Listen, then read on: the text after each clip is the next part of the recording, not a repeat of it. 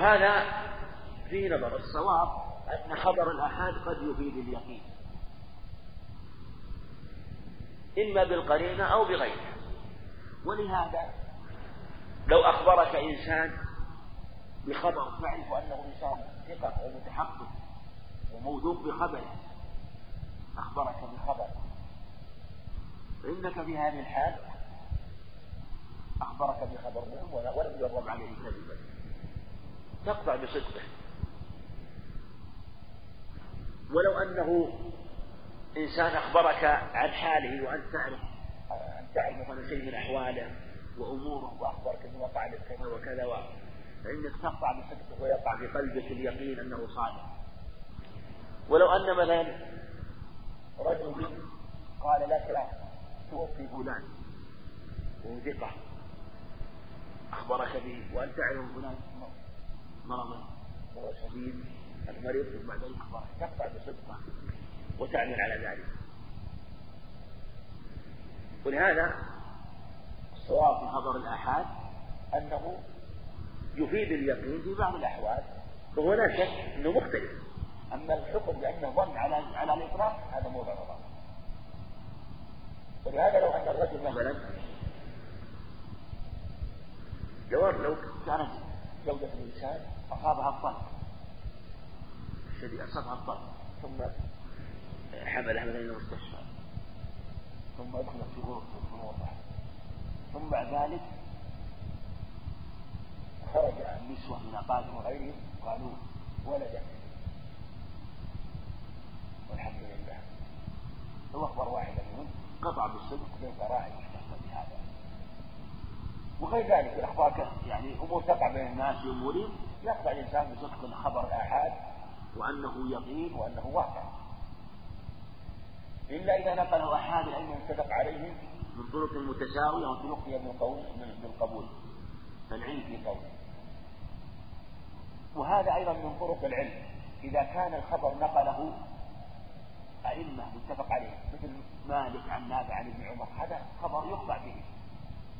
وأنه حق ويقين. ولو كان من طريق واحد. فإذا روى من طريق ثاني بمثله الثقة قول. ويقطع على مقبله أنه حديث عن النبي عليه الصلاة والسلام. وهذا كان دأب العلم رحمة الله عليه في القطع بالأخبار التي يقولها الثقات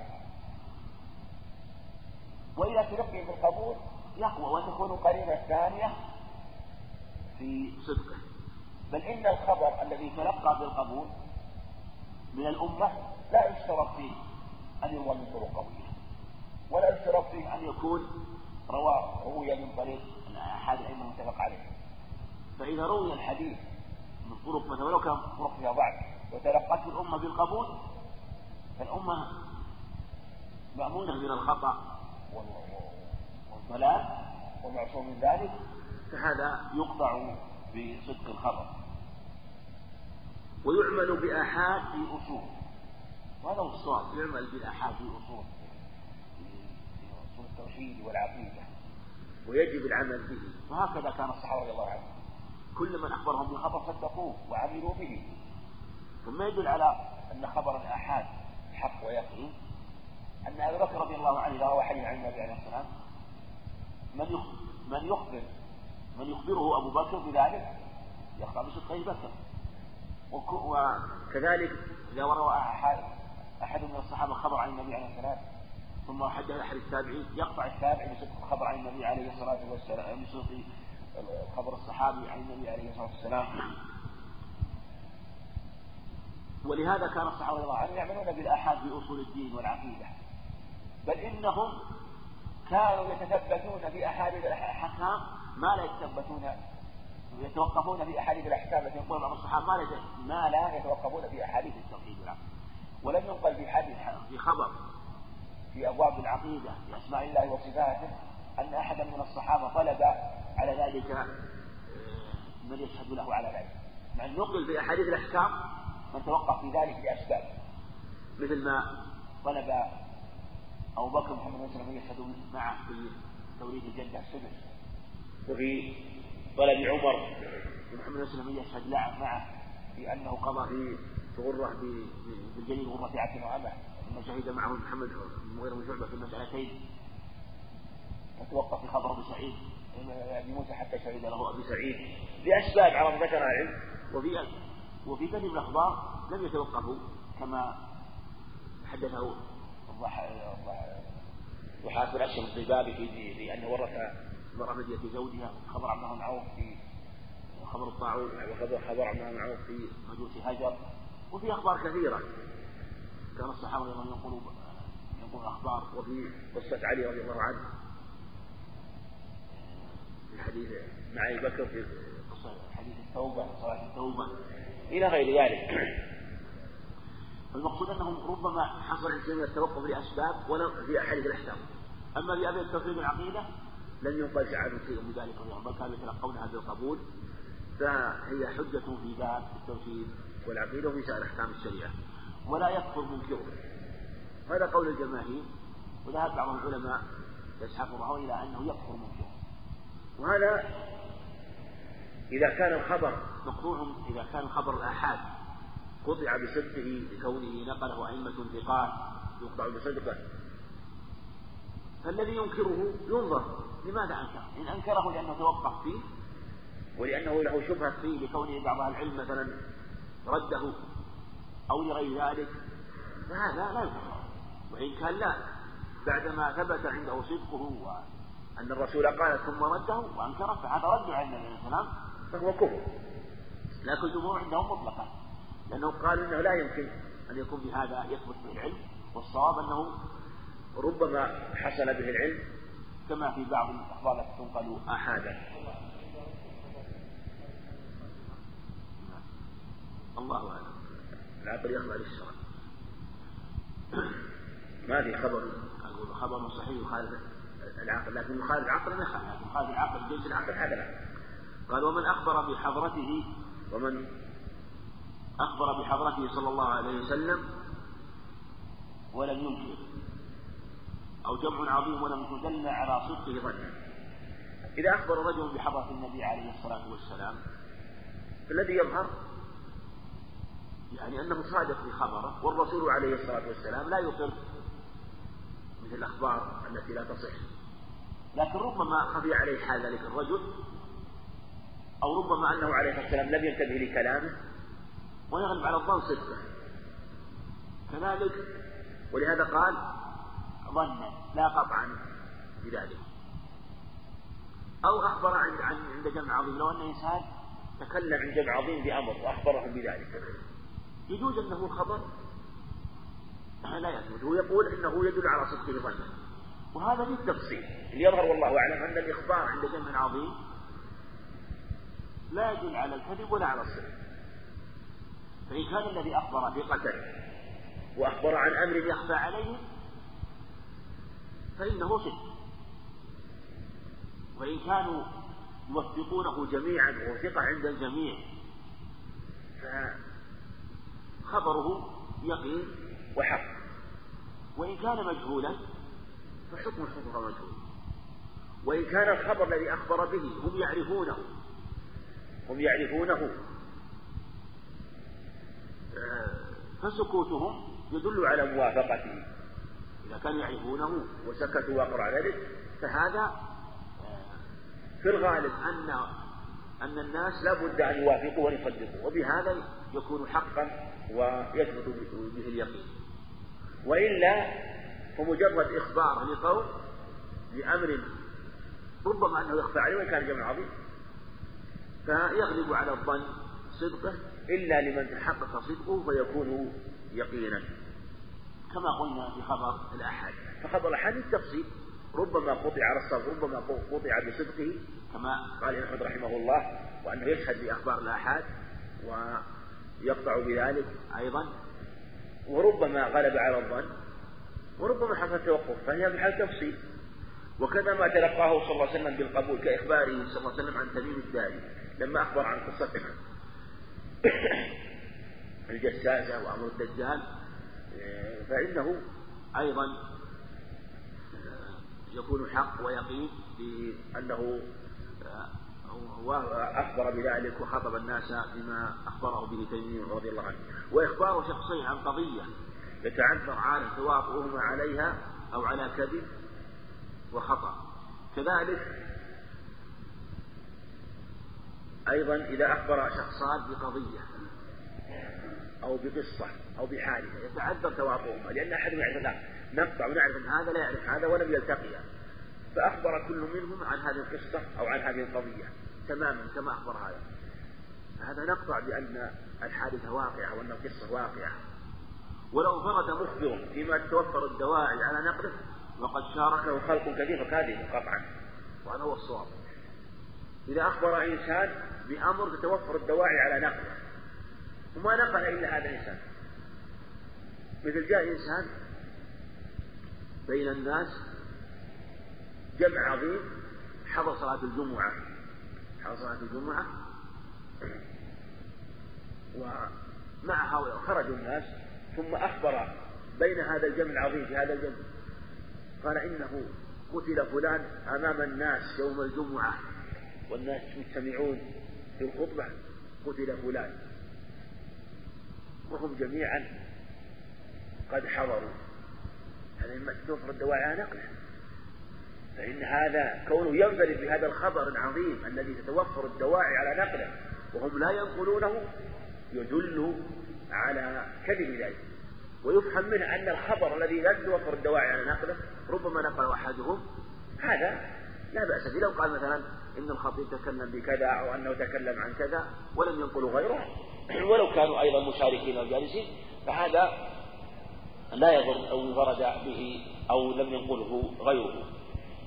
ويعمل بخبر الواحد يعني يجب العمل بخبر الواحد لأنهم متعبدون شرعا بالعمل بخبر في فتوى.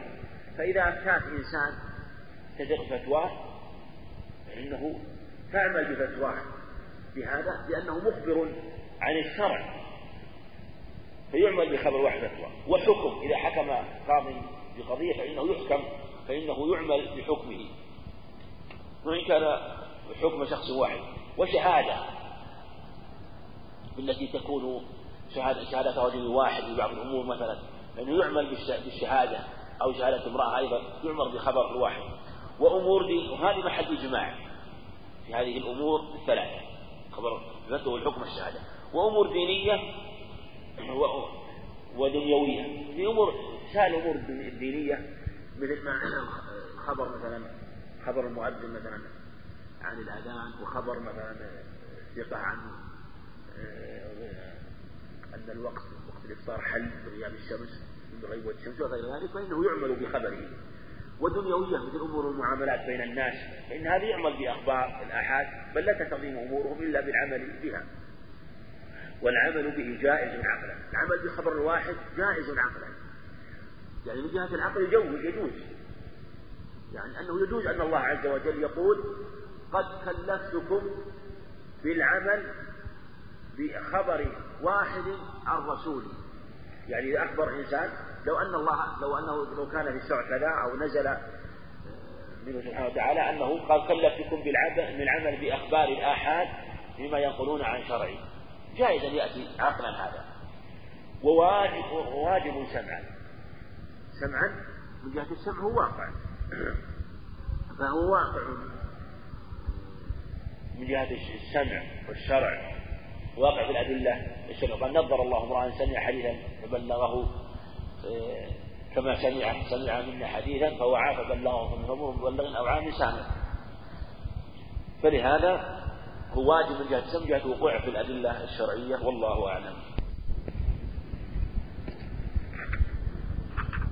الرواية إخبار عن عام لا يختص بمعين. يريد أن يفرق بين الرواية وغير الرواية الإنشاء. فهي إخبار عن عام. إخبار إخراج للإنشاء. الرواية إخبار وإخبار إخراج للإنشاء. عن عام يخرج الخاص لأن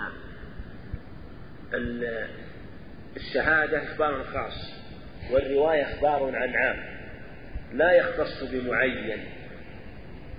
فالذي يروي حديث أنه عليه الصلاة والسلام قال إنما الأعمال بالنيات هذا حكم عام يشمل جميع المكلفين. صلوا كما رأيتموني أصلي خذوا عني مناسككم. المسلم من سلم المسلمون من لسانه ويده غير ذلك. هذا خبر عام يشمل جميع المكلفين مو بخاص. لا يختص بمعين. بخلاف الشهادة فإنها تختص. فالذي مثلا يأتي يقول أشهد أن لفلان على لفلان ألف ريال. شهادة بدراهم معينة على شخص معين. بخلاف الرواية فهي إخبار يشمل جميع المكلفين. ولا ترافع فيه ممكن عند الحكام. فالرواية لا ترافع فيها ليست محل الخصومة. بخلاف الشهادة فإنها يكون فيها الترافع. ولهذا يرفع أمره إلى الحاكم وتأتي الشهادة وتثبت مثلا أن لفلان على فلان شيء من المال أو شيء من الحقوق. وعكسه الشهادة عكس الرواية لأنها خبر عن خاص يختص بمعين. هذا المراد. ومن شروط راوي يعني أن الرواية لها شروط. أولها العقل المجنون لا تقبل روايته لأنه لا يعقل ولا يدرك. فإذا كان فإذا كان الصبي الصبي لا تقبل روايته. إذا كان الصبي لا تقبل روايته ولو كان مميزا يعني أداءه يعني المراد أداءه. إذا المراد به أداؤه فالمجنون بل أولى. بل إن الصبي الذي لا يميز لديه عقل. وهو الباب أولى الخبر لا يقبل. فالمجنون كذلك وهو بلا خلاف يعني. ولأنه مرفوع عن قال متقين وإسلام لأن الكافر إخراج يخرج الكافر. لأن الكافر عدو. للنبي عليه الصلاة والسلام وعدو لكل مسلم. فلا يرتدع عن الكذب واختلاف الكذب على هذه الشريعة. والبلوغ. فالبلوغ شرط في الأداء الرواية. والمراد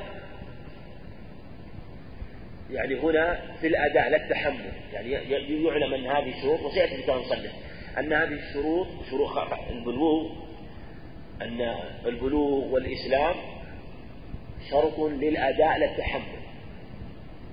أما التحمل فسيأتي أنه لا بأس أن يتحمل وإن كان كافر أو كان غير بالغ أما المجنون فلا يصح تحمله. فالبلوغ شرط في أدائه فلا تقبل أداؤه لأنه لأنه إذا كان غير بالغ وأدى هذه الرواية ما نتحقق من صدقه في الحقيقة. لأنه غير مكلف وغير معاقب فلا يخشى الله يعني ويعني يعني فلا يخشى الله من جهة أنه آه، يعلم أنه غير مكلف فلهذا ربما أنه بالباطن يكذب. وإن كنا تحققنا من صدقه. لكن هو لا يردعه شيء ومن جهة أنه غير معاقب وغير مكلف ومرفوع عنه القلم. وضبط فالضبط شرط في الأداء.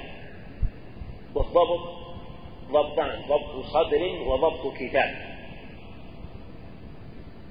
فإن كان له كتاب إذا إذا روى كتب. وما عنده ضبط. صدر. ما مخ... ما يحفظ. وليس عنده ضبط. لكنه يضبط في صدره في كتابه. فهذا لا شيء عليه. ولو لم يكن ضابطا حافظا. العمدة على كتابه. فإذا حدث من كتابه الذي كتبه فقد يكون أوثق وأضبط ممن يحدث من حفظه. وهذا هو الغالب على الرواية بعد بعدما استقرت الرواية وليست إلا من الكتب. فأن يكون ضابطا. وكذلك ضبط الصدر إذا كان يحدث من صدره. لابد أما إذا كان غير ضابط مخلطا أو كثير الغرض فلا تقبل روايته. والضبط فيه يعني تجد في كتب المصطلح وفي كتب الأصول يعني خلاف كثير فيه. لكن من كان ضابطا وغلطه يسير فهو مقبول. ومن خف ضبطه فإن درجته آه، تكون في درجة الحسن ومن قوي ضبطه هو درجة الصحيح والرواة على أقسام. القسم الأول من كثر غلطه حتى غلب على صوابه. فهذا لا تقبل روايته. الحال الثاني من كثر غلطه وكان مساويا لصوابه. فهذا أيضا يشك في خطئه من صوابه لا يدرى. وإذا كنا نشك فلا يقبل. الحال الثالث أن يكون له غلط لكن صوابه أكثر. صواب أكثر. فهذا على قسمين. أن يكون غلطه نادرا فهذا مقبول بلا إشكال بل يكاد يجمع العلم على قبوله ولا يسلم أحد من الغلط. أن يكثر غلطه هذا موضوع اجتهاد. منهم من قبل رواية من يغلط ويكون بغلط الشيء كثير لكنه ليس غالبا على صوابه ومنهم من توقف فيه. وعدالة ظاهرا وباطنا فإنها شرط في الراوي. وهذا هو الأظهر واختلف العلماء في هذا اختلاف كثير في مسألة العدالة هل يكتفى بالعدالة الظاهرة أو لا بد الباطنة. وليعلم أن المجهول إما أن يكون مجهول عين أو أن يكون مجهول حال. ومجهول الحال على قسمين. من يكون مجهول العدالة ظاهرا وباطنا. ومن يكون مجهول العدالة باطلا باطنا ومعروف العدالة ظاهرا. فمجهول العدالة ظاهرا وباطن ملحق بمجهول العين. ومجهول العين هو الذي لم يروي عنه إلا واحد. ومجهول الوصف والذي روى عنه إثنان. ترتفع جهالة العين برواية اثنين. وتبقى جهالة الوصف يسمى المستور. ثم المستور كما قلنا على نوعين. فإن عرفت عدالته ظاهرا فإن جهلت عدالته ظاهرا وباطنا إما أن تجهل عدالته ظاهرا وباطنا أو أن تجهل ظاهرا باطنا باطنا وتعرف ظاهرا. والأظهر أنه لا بد من معرفة عدالته باطنا ولا يكتفى بمعرفة عدالته ظاهرا. ولأنه إذا كان معروف إذا كان مجرد الإسلام وكونه مسلم لا يكفي في جريان اسم. العدل عليه بل لا بد من خبرة باطنة أو توثيق له وتوثيق إنسان معتمد. ولهذا كان كثير من آه، أهل العلم ممن رأى أن التحقيق في هذه المسألة لا بد من أن يوثق من معتبر في هذه الحالة ترتفع الجهالة الجهالة آه، وتثبت العدالة باطنا وظاهرا. ثم أيضا قد ترتفع الجهالة ويثبت العدالة باطنا وظاهرا ولو لم يوثق إذا كان الرجل مشهورا بالعلم والفضل ومعروف فهذا شهرته آه، تغني عن توثيقه ويكون عدلا ظاهرا وباطنا. ومن روى بالغا مسلما عدلا. يعني روى لنا خبره بالغ. يعني لم يكن صغير مسلم ولم يكن كافر عدل ولم يكن محروم العدالة آه، حال أداء الرواية. لكنه حال التحمل لهذا الحديث قد وقد تحمل صغيرا. إذا كان الذي تحملها صغيرا وروى حال البلوغ فروايته مقبولة. ولهذا الصواب أنه إذا كان تحمل صغير يجوز أن يروي لنا وقد بلغ. وقد أجمع العلماء على إحضار والسلف أجمع على إحضار صبيانهم في حلق العلم وتسميعهم للحديث. لكن اختلفوا في حد السن الذي يصح به التحمل على خلاف كثير. قال بعضهم يشترط يكون له خمس سنوات فأكثر وقال آخرون لا تحديد. فإنه قد يكون دون خمس ويضبط. وقد يكون ابن خمس بل ابن خمس وخمسين ولا يضبط. فمن ضبط من الصبيان ولديه شيء من الفهم والذكاء والفطنة ربما أنه يحصل له فهم وضبط وهو لم يجاوز الخامسة. وهنالك قصص ذكرها الخطيب الغزالي وغيره منها تبين مثل هذا. فلهذا لا يحد بخمس وقد روى البخاري عن محمود ربيع أنه حذر من النبي صلى الله عليه وسلم أنه مج مجة فيه وهو ابن خمس سنين رضي الله عنه. فمن تحمل صغيرا وروى بالغا فهي روايته مقبولة. ومن تحمل وهو كافر ورواه مسلم روايته مقبولة. مثل جبل مطعم. تحمل عن النبي عليه السلام لما أنه سمع يقرأ الطور ثم رواها بعد ذلك. آه، يعني تحمل سمع عن حال الكفر ثم رواها بعد إسلامه هذا مقبول بلا خلاف إذا ضبط ما روى. وقد تحمل صغيرا ضابطا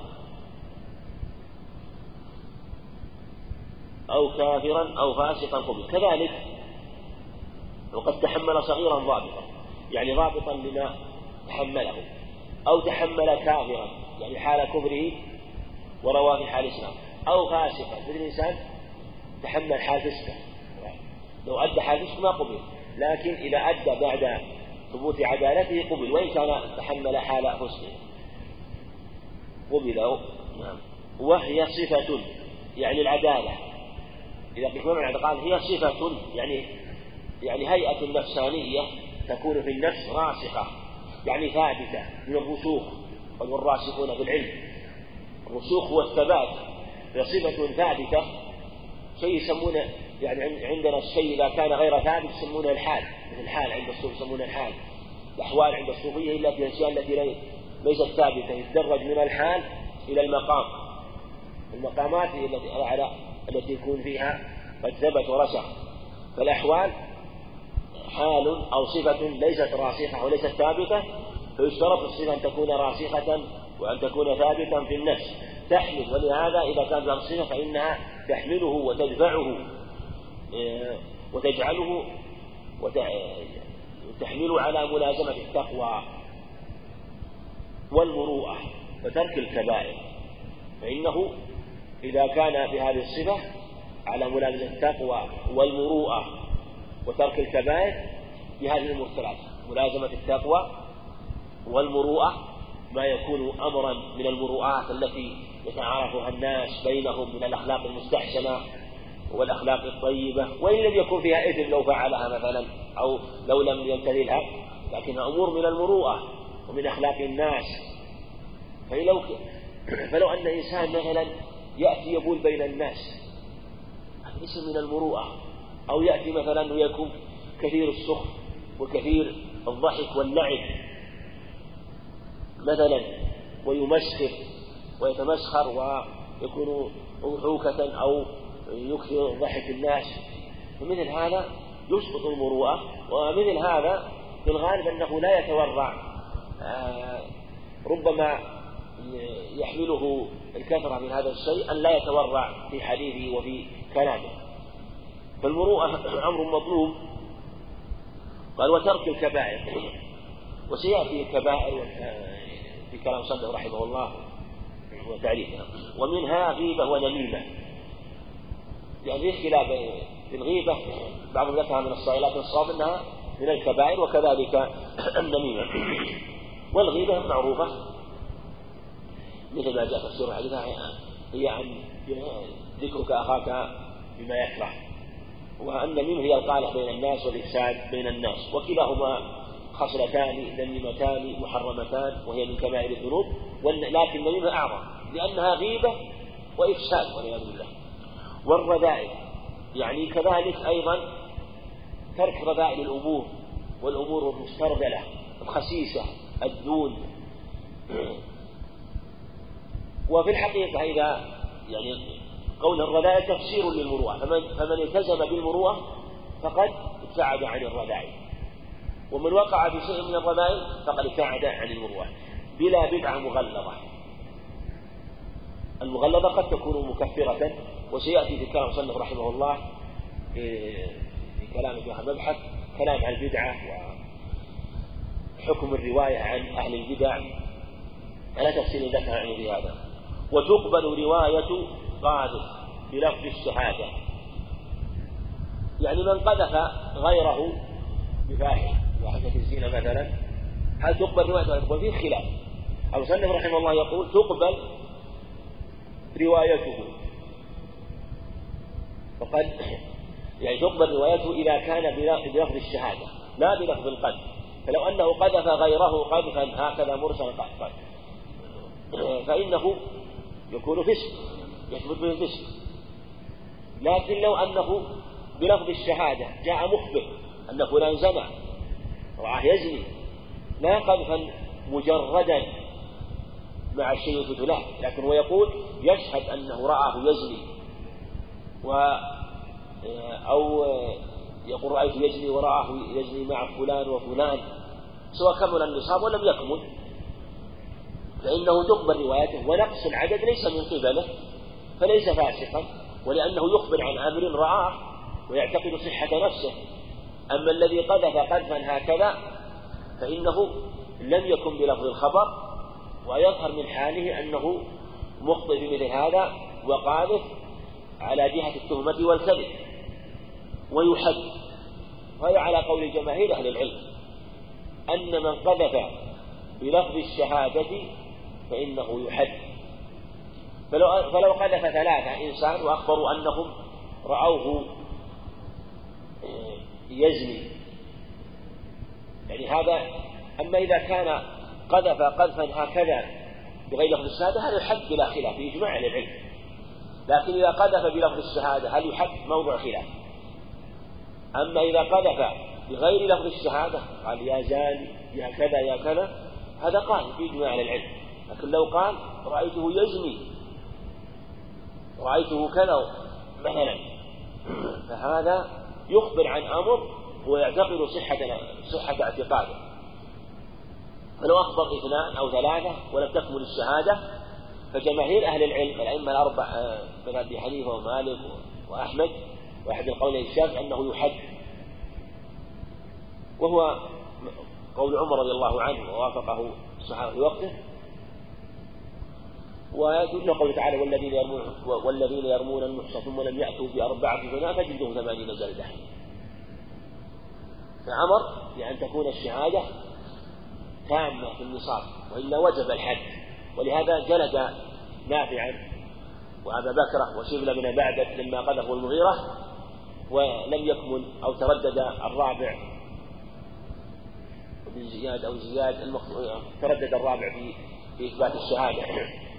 فيحد وإن لم يكن آثما والصغائر وهن سواء. نعم. وتقبل رواية قاضي بلفظ الشهادة ويحد. يعني أن الواجب عليه الحد نجعل نقف على قول الحد حتى نجعل الصغائر نتكلم في نعم الكبائر والله أعلم.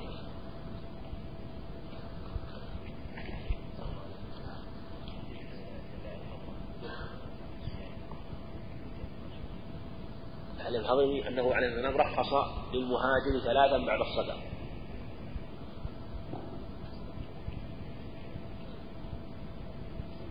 نعم.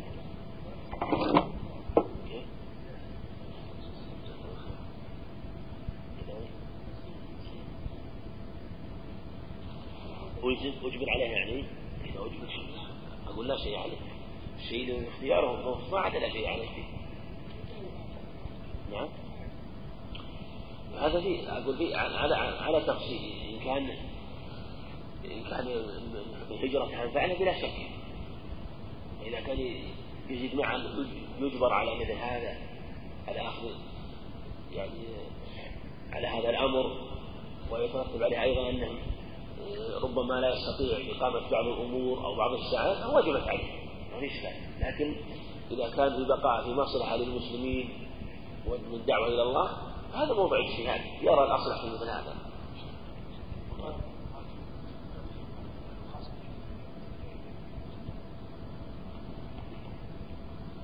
يظهر الله أعلم أنه لا لا يأتيها في أيام الحج إلا لضرورة الضرورة لا بأس. إذا رخص الله تعالى بعد الصدر يظهر الله أعلم أنه بعد الحج. أما بغير ذلك فلا لأن لا يأتيها إلا في أيام يعني في أيام حج أو في أمر لازم إذا كانت ضرورة في مجيء ولهذا الصحابة رضي الله عنهم ربما جاءوا إلى المدينة مثل سعد بن معاذ جاء إلى مكة ودخل مكة لكنه ليس من المهاجرين. لكن المقصود أنه المقصود أنه إذا كانت ضرورة فلا بأس. أما غير ذلك فمثل ما جاء في الحديث ثلاثة من المهاجر بعد الصدر قال المصنف رحمه الله تعالى والصغائر وهن سواء حكما. إن لم تتكرر تكررا يخل الثقة بصدقه لم تقدح. الصغائر اختلف فيها وقال بعضهم ليس في الذنوب صغائر. والصواب أن فيها صغائر. وهو قول جمهور أهل العلم. تعالى أن تجتنبوا كبائر ما نكفر عنكم سيئاتكم. تعالى الذين يجتنبون كبائر الإثم والفواحش إلا اللمن ما يلم به الإنسان من صغائر الذنوب. فالذنوب فيها صغائر وفيها كبائر والصغائر غير الكبائر دونها. لكن مختلفة رتبها منها ما يكون يعني بعيد عن الكبيرة ومنهم ما يكون متوسط ومنهم ما يقرب إلى الكبيرة فهي تختلف. لكن يجمعهم مسمى الصغائر كما أن الكبائر تختلف رتبها منها ما يقرب ويكون آه، كبيرا ويقبح في الكبر ويكون من الموبقات ومنها ما يكون أقل من أقل من ذلك. وهن سواء حكم يعني في الحكم أن من جهة الحكم وأنها مكفرة في الكبائر من اجتناب الكبائر فحكمها واحد. وكما سبق الذنوب فيها صغائر وفيها كبائر. واختلف في حدها والأظهر أنها ما بين الحدين في الدنيا والآخرة. يعني ما بين يعني تكون ما بين التي فيها حد في الدنيا أو وعيد في الآخرة. كل شيء ليس فيه حد في الدنيا مثلا. وليس فيه وعيد في الآخرة فهو من جملة الصغائر. والصغائر كثيرة. فكل ذنوب لها الكبائر لها جنس يعني جنسها من الكبائر أو هي من الكبائر يتفرع عنها شيء من الصغائر. مثلا الزنا الكبيرة. من كبيرة القبلة صغيرة بالنسبة إليها. كذلك مثلا محادثة الأجنبية مثلا آه، مثلا بغير يعني إذا كان بشهوة. وكذلك مثلا السب والشتم إذا كان بغير القلب يكون من الصغائر. و فص... لكنها تختلف رتبها. منها ما يقرب من الكبائر. وهي محرمة. كلها من الذنوب المحرمة. إن لم تتكرر تكرر يخل الثقة فيبين إذا تكررت فإنها تخل بالثقة. والتكرر سواء كان من جهة الكثرة أن يكثر من الصغير أو يكثر من صغيرة واحدة يصر عليها. والجمهور على أن الإصرار والإكثار يجعل الصغائر كبائر. ولهذا يقولون لا صغيرة مع إصرار. هذا ولا وإن كان لا يصح خبر لكن جاء عن جمع السلف أنه لا صغيرة مع إصرار. فإذا داوم على الصغائر أكثر من الصغائر أو داوم عليها فإن يجعلها من الكبائر. وأيضا مما يجعل الذنوب الصغائر كبيرة الاستهتار بالذنب والتبجح بالذنب. التبجح بالذنب والاستهتار به والمفاخرة به يجعله كبيرة ولهذا قال عن كل أمتي معافى إلا المجاهرين وإن من المجاهرة أن يعمل الرجل عملا بالليل ويصبح قد ستر ثم فيصبح قد فضح نفسه وإبليس قد ستر ربه. إبليس قد ستر ربه ويصبح قد فضح نفسه. يقول يا فلان قد عملت كذا وكذا. فهذا مما يلحقها بالكبائر. ولهذا الإصرار عليها يجعلها في حكم الكبائر. وهنالك حديث أيضا مما يستدل أيضا على أن أن الصغائر تلحق بالكبائر في حديث عائشة رضي الله عنها أنه عليه الصلاة والسلام قال مثل الذنوب مثل قوم جاءوا مثل قوم كانوا في مكان فأرادوا أن يصلحوا نضيجهم فجاء ذا بعود وجاء ذا بعود وجاء ذا بعود عيدان صغيرة. فأشعلوا نارا عظيمة ثم أصلحوا طعام نضيجهم فكذلك هذه الذنوب تجتمع الواحد على الشخص تهلكه. فبين عليه الصلاة والسلام إشارة إلى أن هذه الأعواد إلى أنها صغيرة لكنها اجتمعت صارت جماعة أجل هكذا الذنوب الصغيرة. وهذا يعني الحديث ربما يستدل به أيضا بما ذكره الله عليه يستدل به أيضا على أن الذنوب الصغيرة من جهة الكثرة. لأن هذا يظهر هذا ذنب وذنب لا من جهة الإسراف من جهة الكثرة لأن قد يكون إصرار على ذنب معين وقد يكون من جهة الكثرة أن يكثر من أجناس الذنوب الصغائر. فهذا أيضا يلحقها بالكبيرة. إن لم تتكرر تكرر يخل بالثقة بصدقه. لم تقدح. يعني إذا إذا كانت ما تكررت الصغائر إنما ربما إنها كانت قليلة أو كانت ما تكررت فعلها في وقت أو يفعل الوقت دون وقت ولم تتكرر منه فإن هذا لا يقدح ولا يخل بالثقة بصدقه لتكفيرها باجتناب الكبائر. يقول أن تجتنبوا كبائر ما تنهون عنه كفر عنكم سيئاتكم. لما ذكر الكبائر دل على أن السيئات ومراد منها الصغائر دل على أن الصغائر تسمى سيئة. ومصائب الدنيا وهذا ثبت في الأخبار عنه عليه الصلاة والسلام الحديث أن أن المصائب تكفر. ما يصيب العبد وصب ولا نصب حتى شوكه شاكها يغضب ولا هم ولا حزن إلا كفر به من خطاياه. فكل هذا يبين أن المصائب تكفر الصغائر ويرد كاذب ولو تدين في الحديث.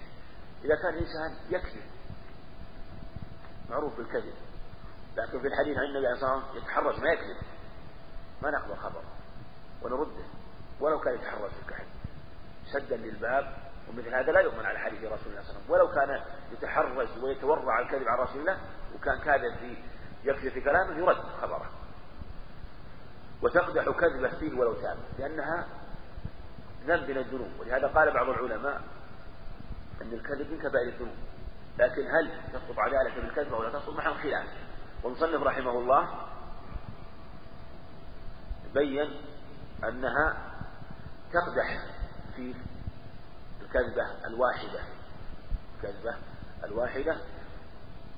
وبعضهم قال لا تقدح الواحدة فيه. لكن إن كانت الكذبة في حديث رسول الله صلى الله عليه وسلم فإنه ولو تاب منها لا يقبل فإن كانت إن كان الكذب في غير حديث الرسول صلى الله عليه وسلم وتاب في غير حديث وتاب فإنه يقبل. وإن كان الكذب كذب على رسول الله صلى الله عليه وسلم وتاب فهذا يرد خبره مطلقا سدا للباب ولو تابع ذلك حتى لا يتجرأ الناس على مثل هذا ويقول أنا تائب. فمن كذب على رسول الله صلى الله عليه وسلم فبينهم الله مقبولة توبته وأيضا لكن في حديث رسول الله لا يقبل وأما أخبار غير ذلك فالأمر فيها أيسر. أما في حديث رسول الله صلى الله عليه وسلم فلا يقبل وقد قال جمع من أهل العلم إن من كذب على رسول الله عليه فهو كافر. والجمهور على خلافه. يعني في لكن تشديدا منهم في الكذب على رسول الله عليه الصلاة والسلام. قال من كذب علي فليتبوأ مقعده من النار. وفي اللفظ في لفظ آخر في الصحيحين وهو أقوى من قال علي ما لم أقل. هذا يشمل من كذب ومن قال قولا لا يدري. يعني هل قاله الرسول عليه السلام؟ لا يجهل الكذب أو صدق. وإن لم يكن قاله أو كذب هو. لكن ما يدري. هذا يدل على تشديد في أمر الحديث عن رسول الله عليه الصلاة والسلام. والكبيرة يعني تعريفها ما فيه حد في الدنيا. يعني حد من حدود قطع السارق ورجم الزاني وجلد القاذف وجلد الزاني البكر وجلد ورجم المحصن. فالمقصود ما فيه حد في الدنيا. أو وعيد في الآخرة وعيد.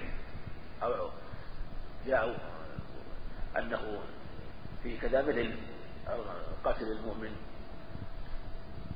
فجزاء جهنم خالدا فيها. فما فيه وعيد فإنه من الكبائر. وزيد أو لعنة. أو غضب أو نفيما وفي الحقيقة أن قولها أو لعنة أو غضب أو نفيما هو قد يكون تفسيرا للوعيد. لأن الوعيد مراد وعيد خاص. ونفي الإيمان أو الغضب أو اللعنة وعيد في الحقيقة. يعني فالوعيد جنس يشمل هذه العقوبات الخاصة. من قول لا إيمان لمن لا مات له. أو الغضب واللعنة. فكل آه، ما جاء في هذه الذنوب بوعيد خاص فإنه من الكبر وهذا أحد الحدود الكبيرة وقد اختلف العلماء اختلاف كثير في حد الكبيرة. فمنهم فقالوا هل تعرف بالحد أو بالعد؟ فذهب جمع العلم إلى أنها تعرف بالعد فاختلفوا فيها. قيل سبعين وقيل سبعمائة وقيل أقل من ذلك. والصواب أنها لا تحد بعد يعني لا تعرف بالعد لكن بالعد بالحد. واختلف في الحد على أقوال كثيرة. وأقرب الحدود هذا واحد ما فيه حد في الدنيا أو وعيد في الآخرة أو ورد فيه وعيد خاص بنفي إيمان أو لعنة أو غضب. هذا هو الأقرب واللي اختاره أيضا أبو العباس تيمية واختاره غيره قبله من العلم اختاروا هذا. وهذا أسلم من غيره في الحقيقة ويدخل فيه جميع النصوص التي وردت فيها يعني كونه أرجح أن يدخل فيه جميع النصوص التي ورد فيها هذا الوعيد الخاص. وأنه أيضا مأثور عن السلف. أو عن جمع من السلف. أما الحدود الأخرى فكلها أقوال لا دليل عليه وهذا أقرب الأقوال. ويرد مبتدع داعية. يعني مبتدع يرد إذا كان داعية أو مع كفر. من روى حديثا وهو مبتدع فهذا فيه خلاف. ما حكمه ما حكم رواية المبتدع؟ هذه من من أطول المسائل الخلافية أو من من المسائل الخلافية الطوال في باب في باب أصول الفقه والمصطلح.